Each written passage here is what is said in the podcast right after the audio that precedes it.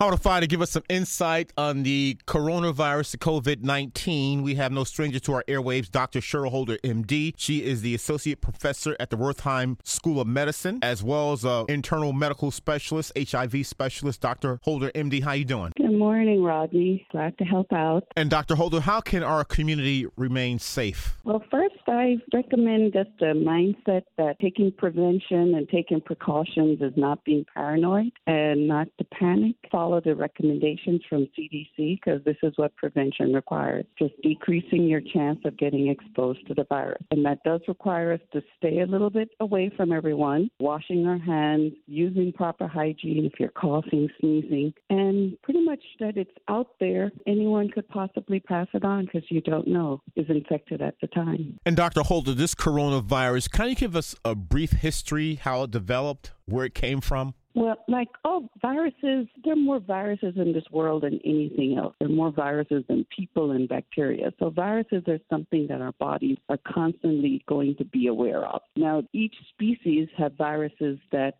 they can live with because the viruses that we're living with doesn't bother us for the most part. The coronavirus, I would say natural habitat, the, the animals that it lives in tend to be things like bats and different that we call exotic. And in certain parts of the world where these may infect other animals, we call it a zoonotic spread. It goes from, from animals to humans. And this is very common. That's how the flu virus gets spread. That's how a lot of viruses. We as humans are also part of the vector because right now we're saying stop human to human human transmission. So if humans get close to animals that have these viruses that live happily in the animal, but when it jumps into humans, we don't have immunity. So that's what happened to the coronavirus. It lives in bats and in a, which then infects a species called pangolin, and which in some parts of the world, in this part in Wuhan, China, they were handling the meat from that from that animal. So it, then it jumps into the human population. And because we have no immunity, we will get exposed a lot faster. And what are some of the symptoms and, and precautions that we should take? Generally, since most people who get it, it's like a little cold. Not everyone gets stuffy nose. Some people get a cough, some people get sore throat, some people feel tired, some people are totally asymptomatic. The ones who go on to needing to be in the hospitals tend to get like the worst case of the flu, and then it stays in the lung. This virus hooks on into the mucus, into the membranes in the nose, goes into the lung. So that's why you will see the upper respiratory infection symptoms and then the pneumonia. For some people, it's double pneumonia. For some people, it's nothing. For most people, if they do get infected and feel sick, it's just like a cold and fever and flu like symptoms. Depending on your age, you can be a whole lot worse. So the older you get, it's not just the little symptoms of a runny nose, a sore throat, a cough, a fever, and feeling tired, but it is definitely a huge, major lung infection.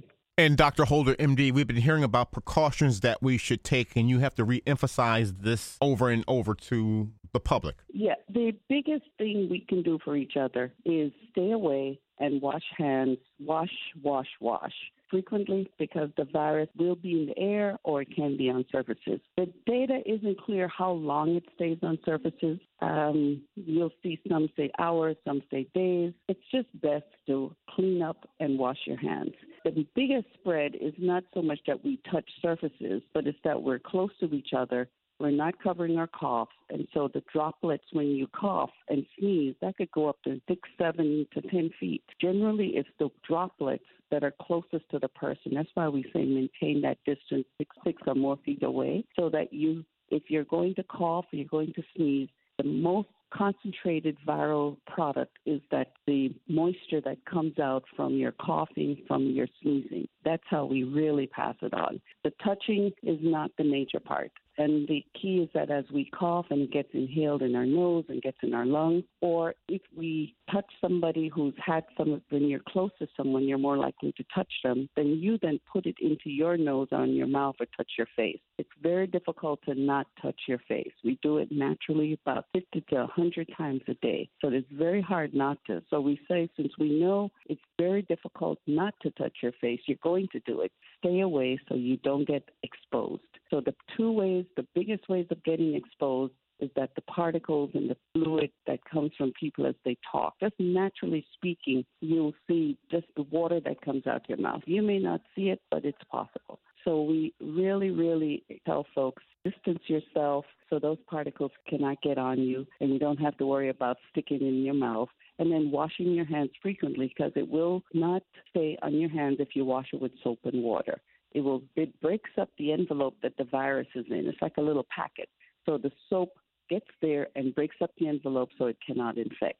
So that's why you have to wash your hands with either the alcohol or the soap, soap and water, and really wash for a good 20 seconds so you can get rid of all the viral particles. Just remember that being taking precaution is not a sign of being paranoid. Take it seriously because right now we don't have good treatment and we don't have a vaccine. And if we all take it seriously and just practice prevention, making sure that you don't get exposed to anyone, assume everyone is positive, and that's your easiest bet because if you assume everyone is positive, you will stand away, you'll wash your hands, you'll wipe surfaces down, and you'll be safe. And then there's no need to stress because you've taken all the precautions. Prevention is not paranoia. Thank you for speaking to us. We're speaking to Dr. Cheryl Holder, MD. She is Associate Professor at the Wertheim Medical School at Florida International University. She's also a Doctor of Internal Medicine and HIV infections. Thank you so much. Thank you.